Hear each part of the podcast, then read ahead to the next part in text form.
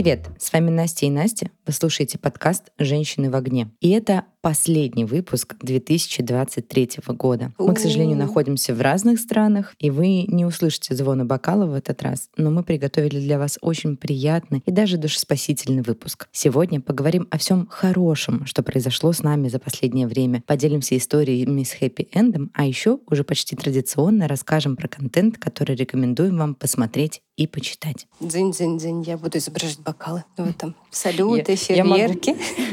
Я могу сделать нам дзынь чашкой кофе и чашкой воды.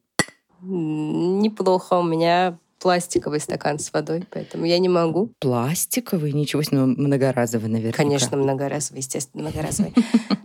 Новогоднего настроения, честно скажу, нет вообще. Абсолютно согласна. Вот, думаю, что да, ты в таком же положении, и наши прекрасные слушатели, которые находятся в Москве, наверняка новогодним настроением уже обладают, потому что в Москве сумасшедшее количество снега, а снег — это вообще неотъемлемая часть Нового года, как я поняла. Да, но везде сейчас усыпано все снегом, и в Екатеринбурге, в Петербурге, в общем, везде. И я прям очень рада за тех, у кого в этом году есть новогоднее настроение, и кто действительно готовится к встрече нового 2024 года в таком приподнятом настроении. Блин, 2024 год. Вот, ну, у меня в голове это как что-то из фантастических романов. Вот все, мы в будущем будем. Интересно, все всегда так думали, и это все же вот там то, что другое тысячелетие, это дает какой-то... Вот, ну, короче, думали ли люди, живя в 1923 году, что 1924 год это какой-то, ну, звучит типа фантастически? Сложно сказать за этих людей, но могу сказать за себя, что такой именно контрастной разницы, что 2024 это какой-то, ну прям вообще уже очень большой год, у меня нет. То есть, когда мне говорят там 2035, я такая, не, ну это еще вообще не скоро, это сколько там, лет 40 должно пройти, мне там уже очень много будет лет. А 24 ну как-то это уже слишком близко, потому что следующий за текущим. Нет такого ощущения, короче. Ладно, давай перейдем к обещанному, к хорошим историям. Какая у тебя хорошая история? Я поняла, что у меня их вообще, ну, супер мало, и начать я хочу со странного. Это скорее не история, а, наверное, даже совет одна из таких важных вещей, которые я узнала только в этом году, и, собственно, сразу побежала и сделала, то, что можно сдать анализ на генетический рак груди. То есть, если у вас есть такая предрасположенность, то можно сдать этот анализ и знать, находитесь ли вы в группе риска, нужно ли вам как-то более пристально следить, или достаточно будет там ежегодных обследований. И я сдала этот анализ, и у меня выявилось, что у меня нет генетической предрасположенности, поэтому я могу всего раз в год ходить к мамологу. Для меня это очень хорошая новость. Вот такая Блин, у меня очень круто. А сколько стоит такой анализ? Слушай, я уверена в том, что можно найти подешевле. Я сдавала в московской частной клинике за 4000 рублей. Это mm, сдается кровь. Недорого. Да, ты сдаешь просто кровь из вены. Я просто думала, что ты сейчас скажешь 1020, и я уже готовилась прям к каким-то астрономическим цифрам. Нет, нет, я тоже удивилась, на самом деле, что это стоит, даже там это стоит всего 4000. Я тоже думала, что это будет стоить там десятки тысяч рублей. И ты просто две недели ждешь, на самом деле там, ну, по анализам понятно, да или нет, но я не стала смотреть, я пошла все равно к мамологу, прошла все обследования и, в общем, очень была довольна собой. Вышла со словами «отличные сиськи, молодцы». Ну, вообще, на самом деле, ты и твои сиськи провели очень такой активный год в заботе о своем здоровье. И Это ты правда. много проводила обследований, ты много посещала врачей, сдавала всевозможные анализы и прям провела такой глубинный чекап. Да, слушайте, еще, ну, наши слушатели могли уже слышать от меня, что у меня фобия стоматологов. Буквально О, месяц да. назад я удалила два зуба мудрости, и это реально не так страшно, как было в нашем детстве, и вообще у меня была супер какая-то приятная врач. В общем, у меня много каких-то медицинских откровений о хорошем на самом деле. То есть там у меня, в принципе, все показатели здоровья сильно улучшились, потому что я сильно похудела за этот год. Это тоже, наверное, можно сказать, моя история с хэппи-эндом, потому что я наконец-то mm-hmm. нашла для себя способ оставаться в хорошей физической форме, снижать вес, и при этом не сходить с ума и иметь какие-то нормальные инструменты, которые не приведут там, к РПП, перееданию и всему такому. Вот, я несколько раз прошла один курс, и Мне кажется, я научилась есть по-другому. Это очень круто. Я все время тебе говорила, что я тобой горжусь и за походы к стоматологу, Спасибо. потому что я знаю, насколько для тебя это было тяжело. И очень горжусь тобой, тем результатом, к которому ты пришла за этот год. Ты действительно потеряла очень много килограмм, и ты красотка. Вообще, ты большая молодец. Да, если вы хотите послушать о том, как мы с Настей как-то раз не очень удачно худели, послушайте выпуск про похудение и наш опыт не очень приятный с нутрициологом. Похудели-то мы удачно, то есть если смотреть на результат, он был, но да, он был, но вернулся за три месяца назад, потом все. Было неприятно. У меня есть еще одна история с хэппи-эндом, но она не моя. У нас как-то был выпуск про фертильность, про детей, и наша героиня Оля в том выпуске делилась своим непростым путем к материнству. И, в общем, сейчас ее сыну уже два года, если мне не изменяет память, или вот-вот исполнится два года. И она супер счастливая, классная мама, очень замечательного парнишки. Они очень замечательная семья. Мы ее за нее страшно рады. Тот, кто с нами давно, действительно помнит, что у нас была непростая история, непростой разговор с Олей, и она очень откровенно рассказывала о своем длинном пути, о том, как долго она шла к материнству. И на момент записи того выпуска Оля не была беременной, у нее все еще были были неудачные попытки. Но мы, конечно, просто безумно счастливы, что у этой истории такой замечательный счастливый конец. Кстати, я вспомнила про еще нескольких наших героинь. Как-то раз у нас в гостях была Лена Селиванова. На тот момент она работала в Simple. А сейчас Лена огромная молодец. Она открыла свое собственное агентство, которое занимается пиаром и вообще я очень за нее счастлива. Мне кажется, что у нее все обязательно получится. А другая наша героиня, Даша Лебедева, еще и наша подруга по совместительству, давно мы с ней делали выпуск про мейкап. И он получился супер классным. Мы всегда говорили Даше, что у нее есть какая-то чуйка к мейкапу, и она должна это как-то продвигать и монетизировать свой талант. Сейчас у Даши очень успешный блог э, в Телеграме и на Ютубе, и мы тоже ей очень гордимся. Да, это правда. Если говорить в общем, этот год, как показала история, действительно стал трансформационным для очень многих наших знакомых, для гостей нашего подкаста. Люди не побоялись совершать какие-то, на первый взгляд, безумные поступки, как, например, там, уволиться из надежного места и открыть свой бизнес, или уделять огромное количество внимания своему блогу и растить его всеми возможными способами. А кто-то эмигрировал и уехал, и, в общем, это очень непростой был год для многих, и я очень рада, что в моем окружении в основном это год с хэппи-эндом действительно. И если говорить там про мои истории, наши слушатели тоже знают, что я родила ребенка в этом году. У нас есть большой эпизод про беременность, где я супер откровенно рассказала о том, как это проходило у меня. Ну и, в общем, моя беременность, она в основном, конечно, прошла в 22 году, и в 23-м это было всего несколько месяцев, поэтому мой 23-й год — это эмиграция, материнство, декрет и подкаст. И в моем багаже историй, ну, конечно, это первое, о чем хочется говорить любой мамочке, это, конечно же, про ребенка. Ой, ну это отдельный подкаст, честно говоря. Да давай, жги. записать. Материнство, ожидание и реальность. Блин, на самом деле классный год, он для меня совсем другой оказался. Он вообще оказался не про карьеру ни разу. Он оказался полностью про семью. Это было ожидаемо, я к этому готовилась, но это все равно что-то абсолютно новое для меня. Каждый год я встречала в сумасшедшем огне. Именно поэтому мы с Настей женщины в огне, потому что мы с ней всегда работали, как не знаю кто. И декабрь — это один из самых там горячих периодов. И то, что сейчас сейчас я закончу писать подкаст, и я пойду гулять на море с ребенком и с мужем, ну вот, если бы мне сказали это несколько лет назад, я бы очень громко смеялась и как-нибудь точно э, неординарно отреагировала, потому что все вообще по-другому. Вот. Есть сложные моменты, с которыми я сталкиваюсь, есть э, интересные моменты, с которыми я сталкиваюсь, но это все равно невероятная любовь, это все равно невероятный опыт и невероятное счастье, которое я испытала в этом году. Моя такая одна большая история, но и очень много маленьких историй про мою жизнь в Турции, потому что я погрузилась в эту культуру, в этот менталитет, я стала больше узнавать людей, которые здесь живут, и что самое удивительное, удивительное. Я понимаю, что мой кейс уникален. За этот год я смогла найти ну вот, знаете, даже вот этот пограничный момент, когда люди из хороших приятелей уже вот переходят в твоих друзей. Для меня слово «друг» — это очень весомое такая вещь, я не разбрасываю словами. И вот я за этот год действительно обрела людей, которые стали мне друзьями. И в эмиграции не у всех такое есть, а у меня получилось. И это очень круто. Я безумно этому счастлива. Это, конечно, меня поражает. Мне кажется, ты и мой муж, вы должны сделать какой-то курс по тому, как находить друзей в эмиграции, потому что он тоже уже дружит с половиной Еревана.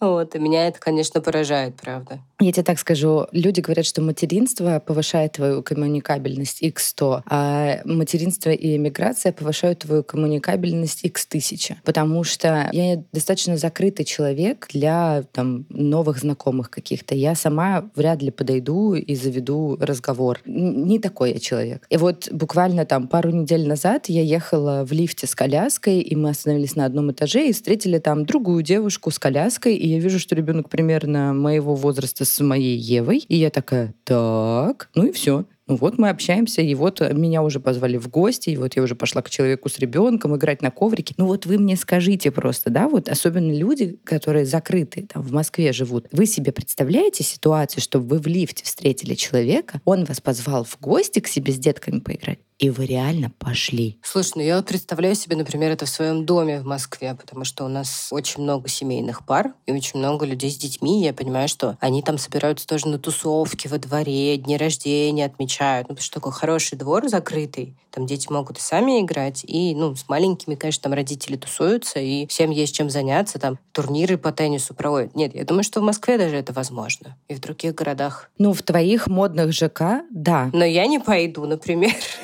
Вот, видишь, как бы в модном ЖК я тоже допускаю, что я бы попала под такую же волну. Потому что, по сути, здесь я обрела друзей именно вот в своем доме формата такого ЖК. То есть у нас небольшой клубный дом, мы все живем в одном доме, и это как большая общага, только чуть попремиальней. И у нас тоже есть э, турнир по дартсу, турнир по волейболу, турнир по настольному теннису, традиционная баня по средам, традиционный покер по пятницам, бранч э, по субботам, и при этом мы еще все очень любим выезжать э, на природу, на хайкинг на что-то такое. И, например, там ни собака, ни ребенок не стали помехой, и все ребята поддерживают нас в этом. То есть как бы они учитывают, что у нас есть младенец, что у нас есть собака, и мы вот даже с палатками ездили, ночевали. Ну, в общем, короче, нас ничего не останавливало от того, чтобы наслаждаться в полной мере какими-то благами этой жизни. Понятно, что была работа у моего мужа, что есть ограничения, что у ребенка есть режим, который нужно соблюдать, но мы все равно подстраивались и делали все это. И, короче, в Москве, вот вернусь к предыдущей э, теме, в своем доме, ну, я бы просто покивала головой и сказала бы, да-да-да, конечно, обязательно зайду, но никогда бы не зашла. А здесь все по-другому, потому что ты такой думаешь, так, ну где я еще встречу девятимесячного ребенка русскоговорящего? А тут еще и даже далеко ходить не надо. Можно прям в тапочках спуститься на этаж ниже и поиграть детям. Ну кайф, кайф. Давай перейдем к нашим рекомендациям. Что классного посмотрели, послушали, увидели, прочитали в этом году, что с удовольствием посоветуем нашим слушателям на каникулы? Начну, наверное, с грустного. Так как я вам немножечко открыла завесу тайны про свою жизнь в этом году, я тут посчитала, сколько фильмов я вообще посмотрела за этот год, потому что я веду в приложении, все записываю. Ну вот, не считая сериалов, да, я посмотрела 18 фильмов. И, на мой взгляд, это очень мало. Но это больше одного фильма в месяц. Неплохая статистика, спасибо.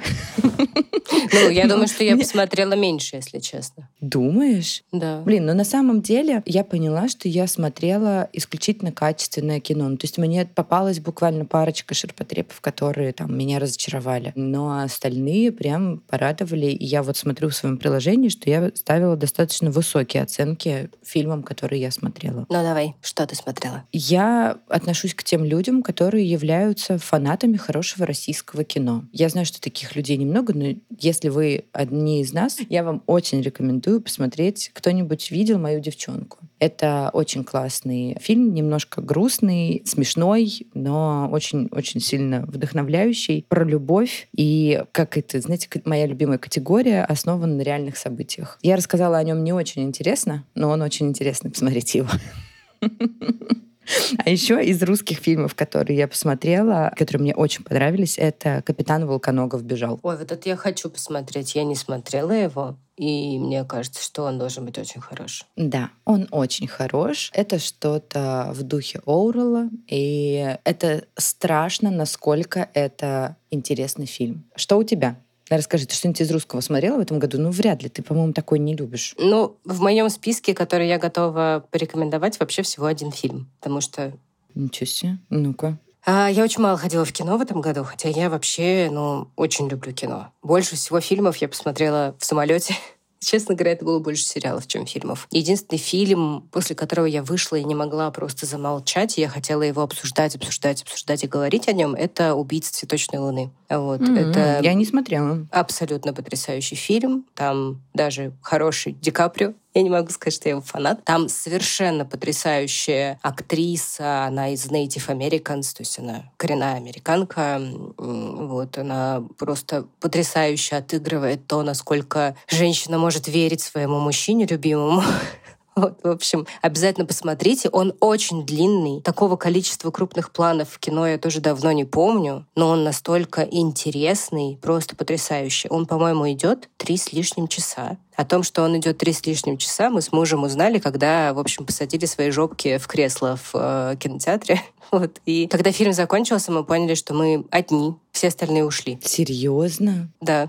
Никто не выдержал, и почти все ушли раньше, чем закончился фильм. Поэтому рассчитывайте свои силы, берите побольше снеков, устраивайтесь поудобнее и готовьтесь к тому, что, несмотря на то, что сюжет будет развиваться как будто бы медленно, на самом деле вас просто поглотят эти события, вас засосет этот фильм внутрь, вы будете чувствовать себя вот прямо там и получите просто сумасшедший кайф. Просто это не боевик, это не трехсекундное видео, это очень размеренный, но насыщенный, длинный, хороший фильм. Я давно, правда, не смотрела такого хорошего кино. Я думаю, что тут история про то, что необходимо приходить в кинотеатр в определенном настроении. То есть, если твое настроение соответствует фильму, то ты ну, с удовольствием его посмотришь. А если у тебя совсем другой настрой, ты не готов размеренно сидеть в кресле и смотреть фильм три с половиной часа, ну, ты не будешь этого делать. Ну да, наверное. На Барби я шла, конечно, абсолютно заряженная, срочно получать всю розовую энергию этого mm-hmm. космоса. Вот, и просто супер классно кайфанула. Open Gamer я смотреть не стала, потому что в тот момент у меня вообще в этом году очень много меня а я, мотало по истории. И я послушала подкаст про Хиросиму и Нагасаки, почитала еще статьи в интернете об этом, поняла, что я абсолютно не хочу идти на фильм про такого человека, как Опенгеймер. И не пошла, и не пойду. Вот. Я тебя понимаю на самом деле. Ну, то есть у меня весь просмотр Опенгеймера было именно вот это чувство, что ну, мне не, не очень приятно. То есть я понимаю, что это человек выдающегося интеллекта, но мне показалось, я не знаю, ты будешь смотреть, и вообще все остальные слушатели, но я постараюсь как-то без спойлеров. В общем, коротко скажу, что не, ну мне ну там показалось, он атомную что... бомбу сделал. Там, ну, понятно. Да, это, это понятно. Но суть в том, что мне показалось, что создатели фильма попытались неким способом романтизировать его и сделать ему сожаление о том, что он делает. Хотя, когда они делали какие-то исторические факты, и они наделяли его этим сожалением с помощью монтажа и с помощью определенных кадров, не факт, что именно в этот момент у него это происходило в душе. Но нас просто заставляют так думать, потому что, выпуская фильм в 2023 году, вы не можете сказать, о том, что вы не жалеете о том, что произошло в Хиросиме и в Нагасаки. В общем, я, честно, я опенгеймером, мои знакомые все остались прям в восторге, у меня не так я ну, спокойно. То есть я не захочу его пересмотреть еще раз. Но вот из очень классных таких фильмов, которые меня впечатлили из зарубежных, и которые я захочу пересмотреть, это «Не беспокойся, дорогая». Очень дурацкое название на русском языке, но по факту очень классный фильм, очень необычный. Это драма, триллер и детектив. В общем, все вместе, все как мы любим. И посмотрите обязательно, потому что это прям восторг. Там очень закрученный сюжет. В конце фильма тебе немножечко раскрывают этот клубок, и ты понимаешь, что вот настолько все интересно. Вот. Вот, вот это я обожаю в фильмах. Я бы посоветовала этот фильм фанатам Стефордских жен. Непохожих фильмов, потому что, конечно, это старая история. Но да, мне тоже понравилось прочтение, мне понравились актеры, и Гарри Стайлс там хорош, и Флоренс Пью тоже хороша, и, в общем, даже второстепенный герой классный, и атмосфера хорошая. Но я так называю такие фильмы, фильм под Кока-Колу. Это вот когда, знаешь, не под винишко, не под чай, не под кофе, а вот под Кока-Колу отлично заходит. Какая-то зануда. Да.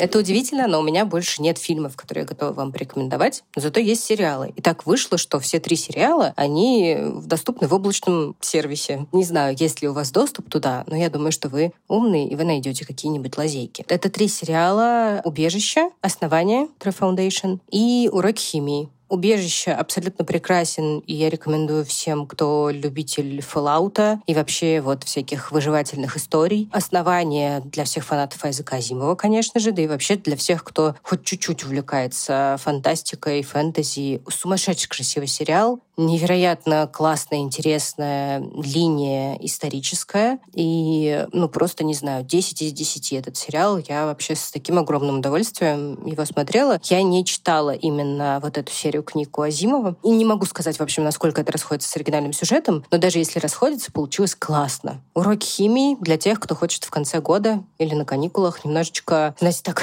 хорошо съехать по эмоциональной горке вниз, а потом подняться на эмоциональных качелях вверх. Тоже Хороший сериал, недавно его досмотрела, драматичный, в меру интересный, немножечко нам открывает завесу тайны о том, как же общаться с интровертами и душнилами. По сериалам у меня, наоборот, все сильно меньше. Я посмотрела то, что смотрели уже все очень давно. Я посмотрела «Нарко», но если вы еще не видели, то посмотрите, это классный сериал. Я получила большое удовольствие от этого просмотра. Очень люблю вообще истории, основанные на реальных событиях, поэтому как бы мне это залетает. И, пожалуй, ну как бы из сериалов, на самом деле, я больше смотрела, и вот все те сериалы, которые активно обсуждались в этом году, конечно, э, я их тоже все посмотрела, и Wednesday, и Слово пацана, ну, в общем, все это я видела, но единственное, что я могу прям порекомендовать, это «Заговор сестер Гарви». Это да. то, от чего чего я кайфанула, я рекомендовала тебе, ты проглотила его за выходные, насколько я помню. Он реально офигенный. Вот, это очень классный сериал. Единственное, что вот прям вот такое выстрелило мне за этот год. Я называю его классная, динамичная и гораздо более прикольная и менее стерильная большая маленькая ложь. Ну вот, мне кажется, да, что у они них есть вот... похожий вайп, согласна. Да-да-да, угу. они вот в одном, знаешь, сценарной плоскости, но при этом реально заговор сестер Гарви гораздо более прикольный и гораздо менее оцененный, судя по всему. Хотя мне кажется, что он реально вообще тоже супер топ. Давай перейдем, наконец, к книгам мой любимый книжный червячок. Да, у меня опять одна зарубежчина. Какая ты? Ну, у меня есть книга. Честно, я ее еще не дочитала на момент записи подкаста, но я думаю, что даже я дочитаю ее до Нового года. И это книга нигерийской писательницы. Наверное, я даже с нее начну. Вот так я заканчиваю этой книгой год, но уже хочу ее порекомендовать, несмотря на то, что я даже не знаю, чем она завершится. Это книга Чимаманды Адичи «Половина желтого солнца». У меня в этом году случился такой, знаете, исторический поиск душеспасительных каких-то вещей. Заодно посоветую вам подкаст «Черный лебедь». Там первый сезон посвящен э, геноциду в Руанде, а второй как раз вот Хиросиме и Нагасаки. И меня очень поразил геноцид в Руанде тем, что они примирились в итоге. Там два племени уничтожали друг друга. И я вот все искала, знаешь, какие-то такие исторические параллели, как люди реабилитировались после каких-то страшных историй. Я много читала, смотрела, искала, слушала про то, как там немцы восстанавливались после Второй мировой войны. Начала читать «Благоволительниц», но если слушатели когда-либо видели эту книгу в настоящем формате, ну, в смысле, вот, держали ее в руках, понимают, почему. Я думаю, что я буду читать ее весь следующий год. И в общем, вот эта вот история с Руандой, она меня немножко, значит, э, захватила тем, что там в Африке вообще своя история, целый континент, со своей историей, которой я вообще ничего не знаю. Ну, то есть просто практически ничего не знаю. И я увидела у себя на книжной полке. Мне кто-то давно дарил книгу Чимаманда Адичи, которая вообще-то является суперизвестной популярной феминисткой, которая написала классный вообще ну, эссе или трактат о том, как вырастить феминистку. И мне так близко все, что она говорит. И она потрясающая писательница. «Половина желтого солнца» — это книга про реальных людей в 50-е, 60-е, 70-е в Нигерии. И это период, когда страна распадалась на две части. То есть одна часть населения отделилась от основной страны и три года существовало другое государство. И там тоже происходили страшные вещи, там тоже, можно сказать, был геноцид. Там очень э, показывается явно британское влияние, бельгийцы, то есть все колонизаторы на фоне этого. При этом почти все главные герои, кроме одного, они нигерийцы. У них необычные для нас имена, они мыслят иначе. И это супер интересно и захватывающе. Я страшно рекомендую. Я начинаю читать его в Москве, на улице снег валит, а я сама нахожусь где-то, значит, в нигерийской деревне и жду, когда мне принесут орех кола. Вот, и тут, значит, эти э, ветра сухие, вот, и жарко. Вот, ну, настолько книга глубоко в себя поглощает. Я слышу, что тебя действительно она погрузила в себя. Это очень классно. Рада за тебя. А мне в этом году ты подкинула хороших книг. Я тебя просила привести мне, когда ты приезжала в гости, каких-нибудь русских книг. И я порекомендую сегодня три книги, и две из них мне привозила ты. А, первая книга — это «Завтра, завтра, завтра», а, которую ты тоже прочитала и которая тебе безумно понравилась. И вторая книга, которая мне просто, она меня восхитила, и я ее рекомендую абсолютно всем. Клуб любителей книг и пирогов из картофельных очистков. Написала ее Энни Бэрроуз, и это потрясающее, достаточно тяжелое, болезненное произведение, но написано с таким юмором. Оно про жизнь послевоенную, с элементами воспоминаний о том, как было в военные годы. И написана книга в формате писем. Но написана классная история. Там, ну, я, я не смогу передать этот язык, я не смогу передать этот э, юмор, который там используется, эти шутки. Они невероятно интеллигентны, интеллигентные, глубокие и трогающие прям вот самую душу. Я в восторге от этой книги. Я очень тебя благодарю за то, что ты мне ее открыла в этом году. Я очень а рада. А третья книга по классике пойдем. Просто очень как-то у меня так... Тут небольшой выбор литературы, доступный прямо здесь. Вот. А я как бы люблю классическую литературу и вот эти все любовные истории. Поэтому я прочитала Стефана Цвейга «Нетерпение сердца». И среди всех книг, которые там я читала в этом году, могу порекомендовать ее тоже. Она классная. Да, у меня все же будет еще одна книга русского писателя. Книга называется «Кто-то плачет за стеной всю ночь». Я тоже купила ее относительно недавно. Это Александр Ермолаев, автор. Купила ее на великолепной выставке «Нонфикшн». Спасибо, что она все еще существует. Это книга про Кемеровскую школу. Ого. Ну, я родилась в Томске, Кемерово это совсем недалеко оттуда. И это всегда такой город, ну, про который я что-то все время слышала. Кто-то оттуда, кто-то туда ездил или еще что-то в этом духе. И абсолютно потрясающая книга а ты прям возвращаешься в свой школьный спортзал. Но, слава богу, ты остаешься при этом взрослым и способным оттуда уйти. Ужасно трагичная не знаю, я когда увидела, что это про Кемерово, я сразу подумала, ну это трагичная книжка. Даже несмотря на жирафов, нарисованных на обложке. Вот, она очень маленькая, она и грустная, и веселая одновременно, и я тоже могу ее очень рекомендовать. И, кстати, если вам понравился клуб любителей книг и пирогов из картофельных очистков, господи, боже мой, спасибо за это название. А, есть кино, но кино, честно говоря, мне не очень понравилось. Я его посмотрела после Серьезно? фильма. После mm-hmm. книги, да. Но, а я не смотрела, надо. Блин, ну вот, кстати, это частая история, когда когда после книги тебя разочаровывает экранизация, потому что в твоей голове все было по-другому, а еще ты, ну, по крайней мере, я сижу и думаю, блин, ну они пропустили такой важный кусок, который был в этой книге. Угу. Почему? Почему они не вставили его? Это же вообще влияет на весь сюжет.